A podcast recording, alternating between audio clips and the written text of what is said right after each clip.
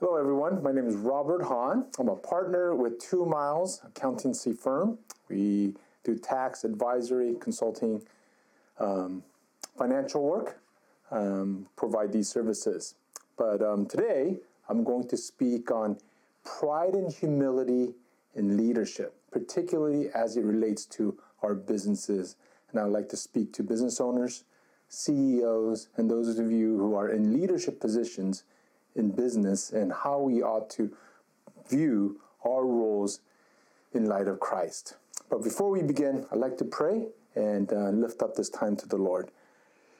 God, we come before you asking Jesus to be with us today. Every word may be your word, and may the Holy Spirit have its way, and the words may come from, from the throne room um, to this teaching. In Jesus' name, amen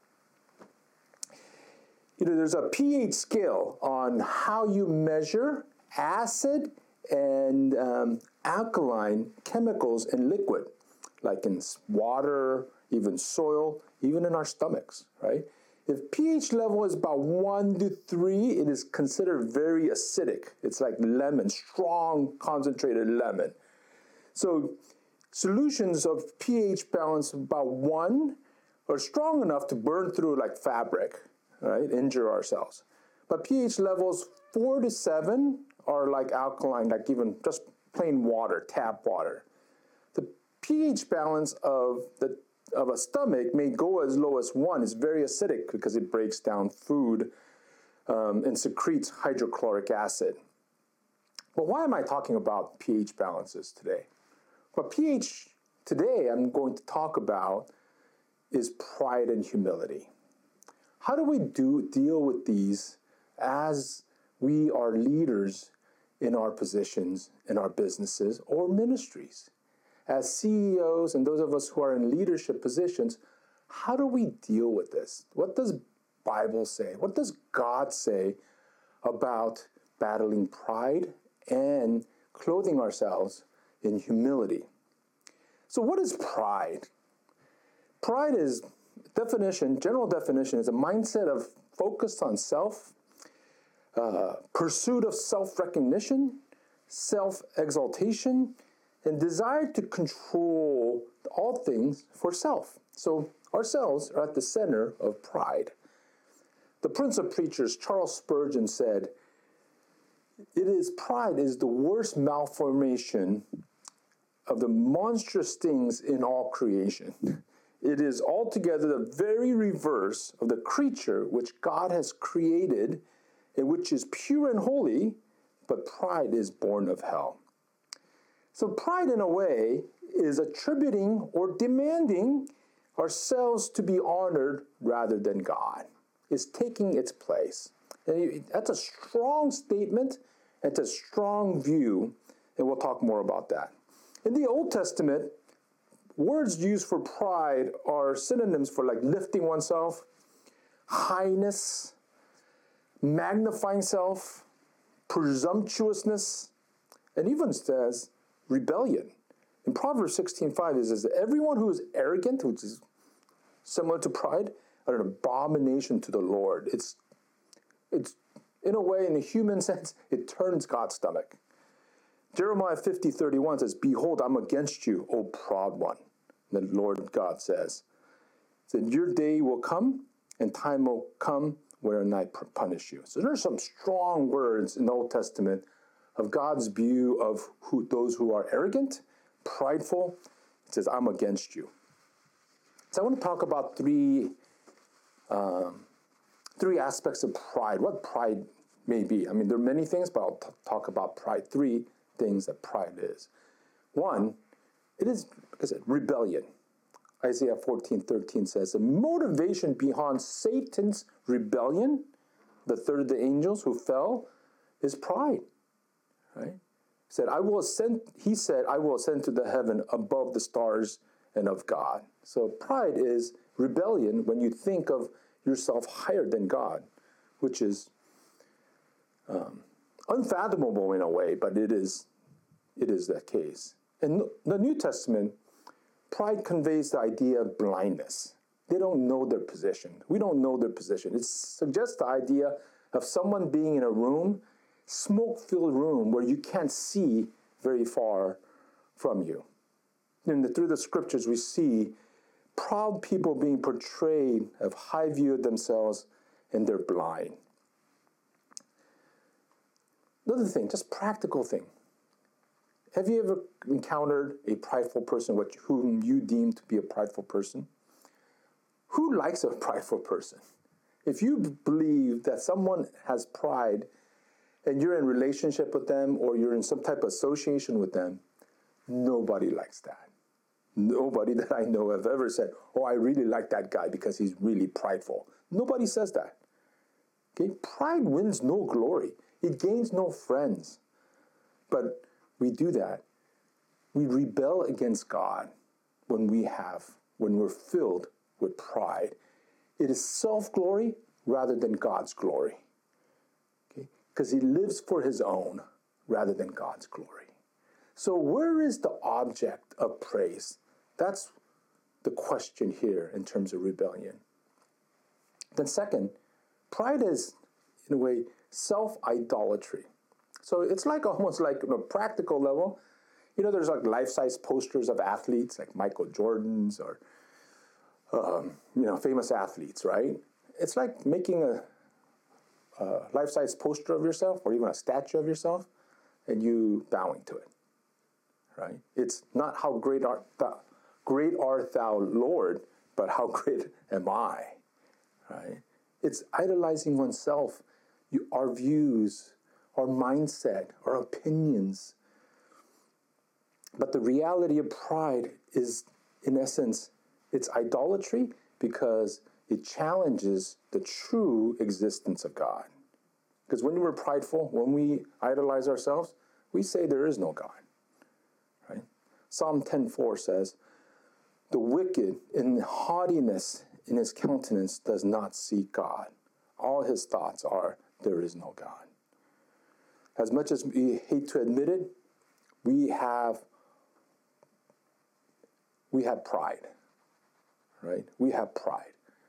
That is in us. You know, I recently went through a bout with COVID. Thank God I was fine. Now I have COVID. I'm endowed with COVID. It's in me, right? I'm not contagious, but it's in me. Same thing. But pride is in every man. We carry it with us. It's not the question of whether it exists in us, it's question of how big it is, how active it is. Right? You know, in Exodus 4, and even in Ephesians 6, as for the church, the metaphor for uh, the nation of Israel and the church is the marriage uh, to being a bride of Christ, marriage to Christ when we uh, the pride consumes us and exudes out of us, that marriage is broken. And I'll speak more about that a little bit later. Because we're putting someone else or something else in place of Christ. And you know what? Those things, whatever that is, in place of God or Christ, their idols will ultimately disappoint us. Okay? The Israelites, after leaving Egypt, built statues, golden calf, images instead of God, and they worshiped them. Right? Today, people don't usually erect statues of animals and things and we worship. That's not the case anymore. People don't do that, but we do that in our hearts. It's less physical, but it's much more spiritual. Because life is very complicated, right? So you got to think about I, idols is anything that's important than God, right? It could be greed. It could be your careers. For women, it could be beauty, achievements, and success. They're all counterfeits. They're all counterfeit gods that want to take place, and that's what the enemy does. He shows counterfeits and tries to make it attractive to you so that you will bow before it and make idol of them. And when that happens, it replaces God. Examine Genesis 22. When Abraham took Isaac to sacrifice him as God told him. Right? So, in a way, God was saying, Who is your true God? Or who is your true idol? Right? Who was going to be the substitute? Abraham. Is Isaac my substitute? Or is Jesus going to be your substitute? But Abraham's a great example. He took on what 1 Peter 3 said, For Christ died for all sins once and for all. Abraham didn't have a view of Christ, but he knew who God was. And he trusted in God and his commands, and God gave him the ultimate substitute. Right? My urge, my brothers and sisters, is that don't take the substitute of this world. Take the sub- true substitute, only one true substitute that God gave us, which is Jesus Christ. So, my next point, my third point pride is spiritual harlotry, something else becoming in front of God, especially in business, especially in leadership, in our roles. You know, when God created man, He gave us a deep desire to boast in something great.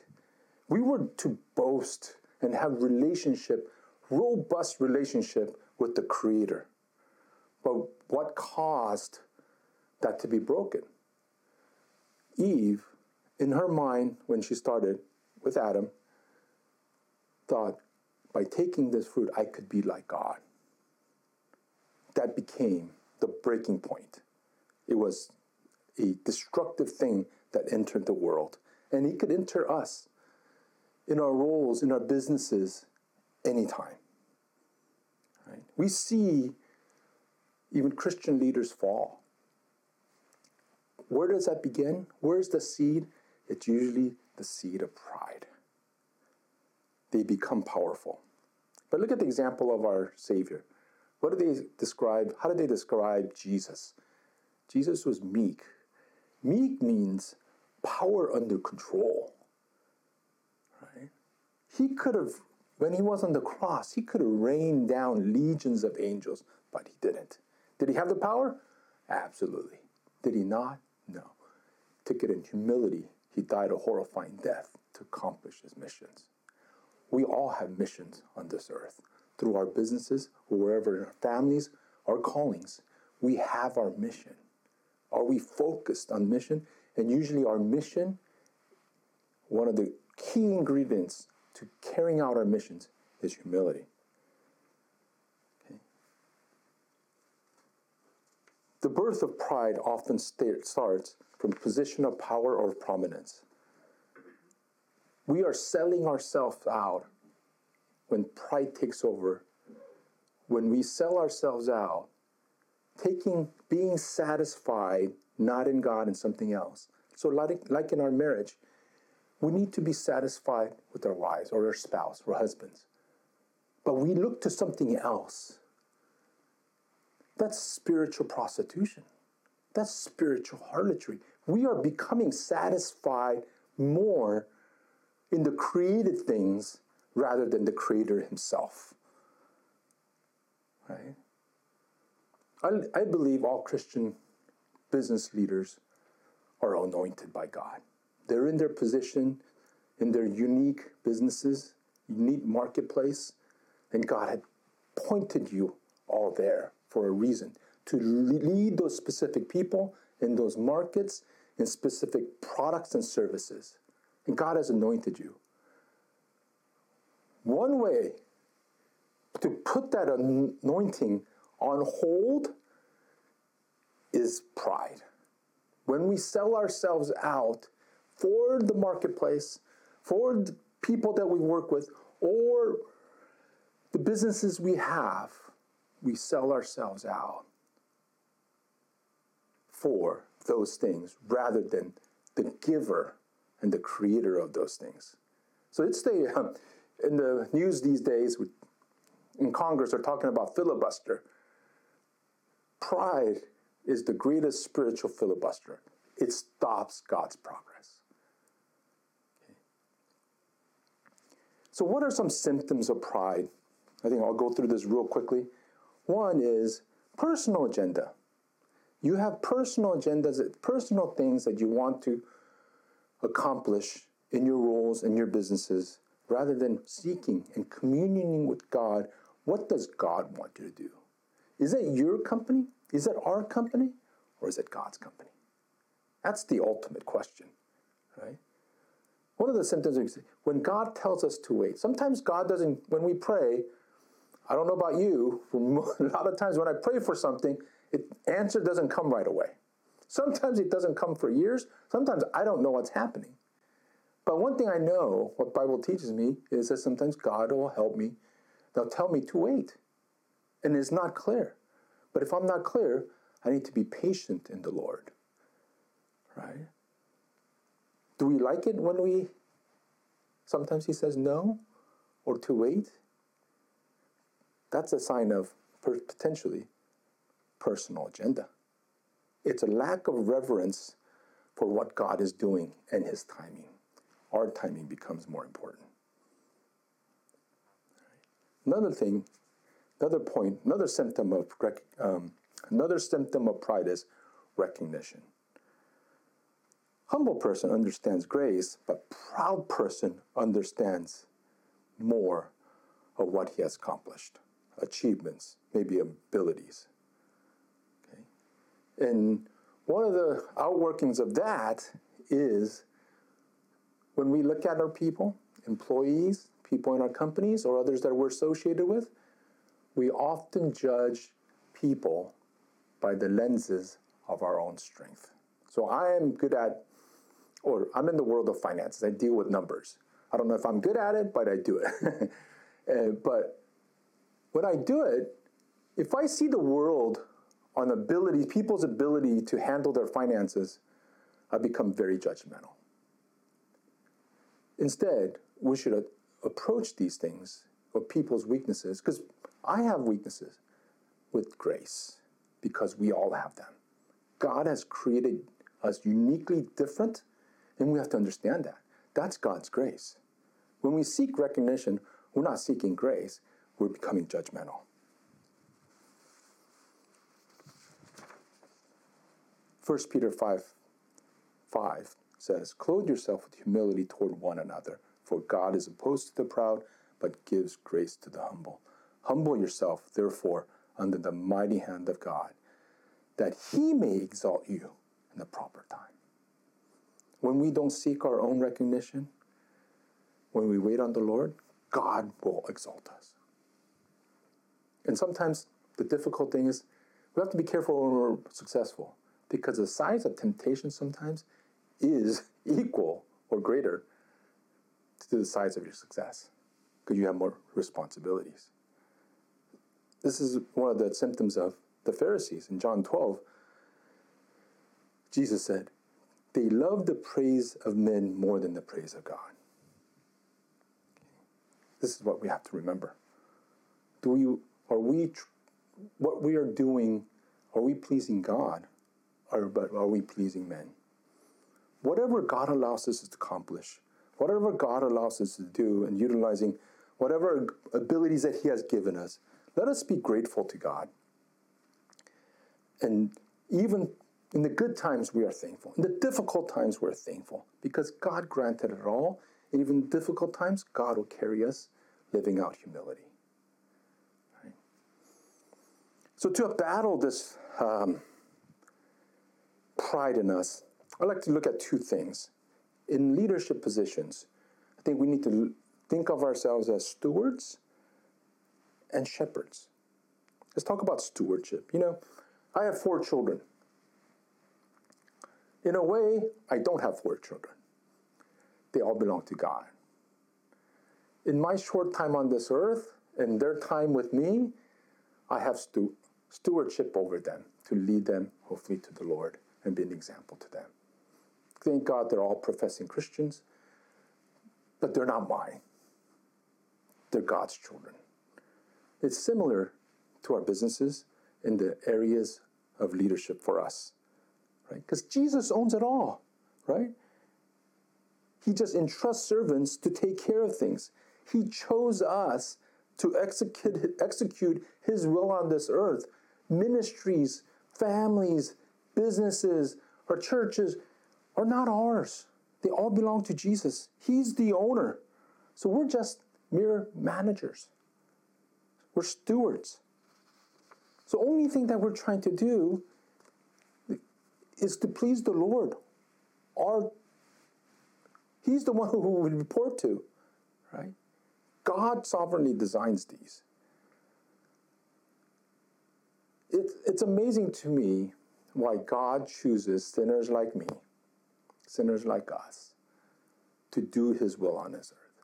He could have done it better, but He chooses to use His creation. And we're immensely thankful for that. Immensely thankful for that. And whatever He gives us as stewards, whatever resources, whatever gifts that He gives us, our job is to maximize those. Because at the end, in 2 Corinthians 5, it says, For we all must appear before the judgment seat of Christ, that everyone may receive the things he has done in his body, according to the, what he has done. So at the end, at the judgment seat, God will judge us on how we managed his gifting, his resources, and whatever he has entrusted to us. Because a genuine believer will bear fruit. All good tree, a fruit tree, will bear good fruit.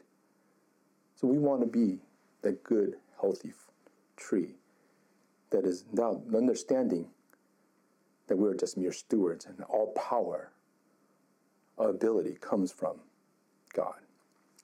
Second principle is servant leadership le- servant leadership. In Matthew 20, 26 says, It is not so among you that whoever wishes to become great among you shall be a servant. Leadership, spiritual leadership, is servant leadership. Servant leadership in your positions, in your companies, in your businesses, you're willing to do whatever it takes. If God wants you to clean the toilet, take out the trash, that's what we do. There's nothing in our roles that we should think that is below us. Remember, Jesus, night before his death, washed the feet of the disciples. Can you imagine how nasty these people were walking around the Middle East in sandals? Jesus put a towel around his waist and washed the feet of mortal men from the throne room to just washing the feet of men. That's servant leadership. It's a hallmark of a humble leader, one's willingness to put on a spiritual apron and do what God asks us to do. Sometimes this is why leadership is difficult. We have to forego ourselves. It costs us. Sometimes it hurts us inside because we're sinners. We fight it. We tell ourselves, I don't have to do this. Yeah, you don't have to do this. We don't have to do this. But we want to do this because what God, Jesus, has done, and He, he has done even more. He was tortured, nailed to the cross by sinful men, and He did it willingly for us. This is why Romans 12 3 says, For by the grace given to me, I say to everyone that you not think of yourself more highly of yourself. Because the grace has to overcome that. And God will give us grace to be humble before Him. So, every job of a leader, give all credit to the Lord. Paul questioned that we could boast in whatever we want, but we boast in the Lord instead. In Philippians 2 3 says, Do nothing out of selfish ambition, but in humility value others higher than ourselves. Think of others highly, but ultimately give all credit to the Lord. But lastly, trust in Jesus, his completed work. His grace is sufficient for us 2 Corinthians 3 5. Not that we are sufficient for ourselves to think of anything being from ourselves, but our sufficiency is from God, We can do this. We could do this because His grace in your positions is sufficient for us. We are sufficient in our roles because Jesus gave us the grace to do so. Our strength, and Paul understood that in the ministry, lies in the Holy Spirit empowering us. In 2 Corinthians 2, it says, When I came to you, brothers, I did not come with eloquence or superior wisdom, as I proclaimed to you the testimony about God. For I resolved to know nothing while I was with you except Jesus Christ crucified. I came to you in weakness and in fear and trembling. My message and my preaching were not with wise and persuasive words, but with demonstration of the Holy Spirit's power. My fellow Christian CEOs, my fellow Christian leaders, I urge you, let's humble ourselves, give all glory to God, give all credit to God, and ask Him to make us servant and stewards in our leadership roles in our businesses, that we impact people's lives by our humility, not by our achievements. That we would be able to, through that humility, display the beauty and wonder of our Lord Jesus Christ in our businesses, that it will become a ministry whereby the preeminence of Jesus Christ is established, set, and it would flourish in your organizations. Let me pray for you all. Our Lord Jesus, we thank you for your loving sacrifice. Thank you for loving us. And I pray for all the CEOs who are watching, all business leaders who are watching, that you would grant them grace to cling on to you, giving you all the credit, and that you would help them by the power of the Holy Spirit to make their actions, their decisions, their relationships lovely, and that you would make Jesus lovely in the people's eyes. We thank you in Jesus' name. Amen.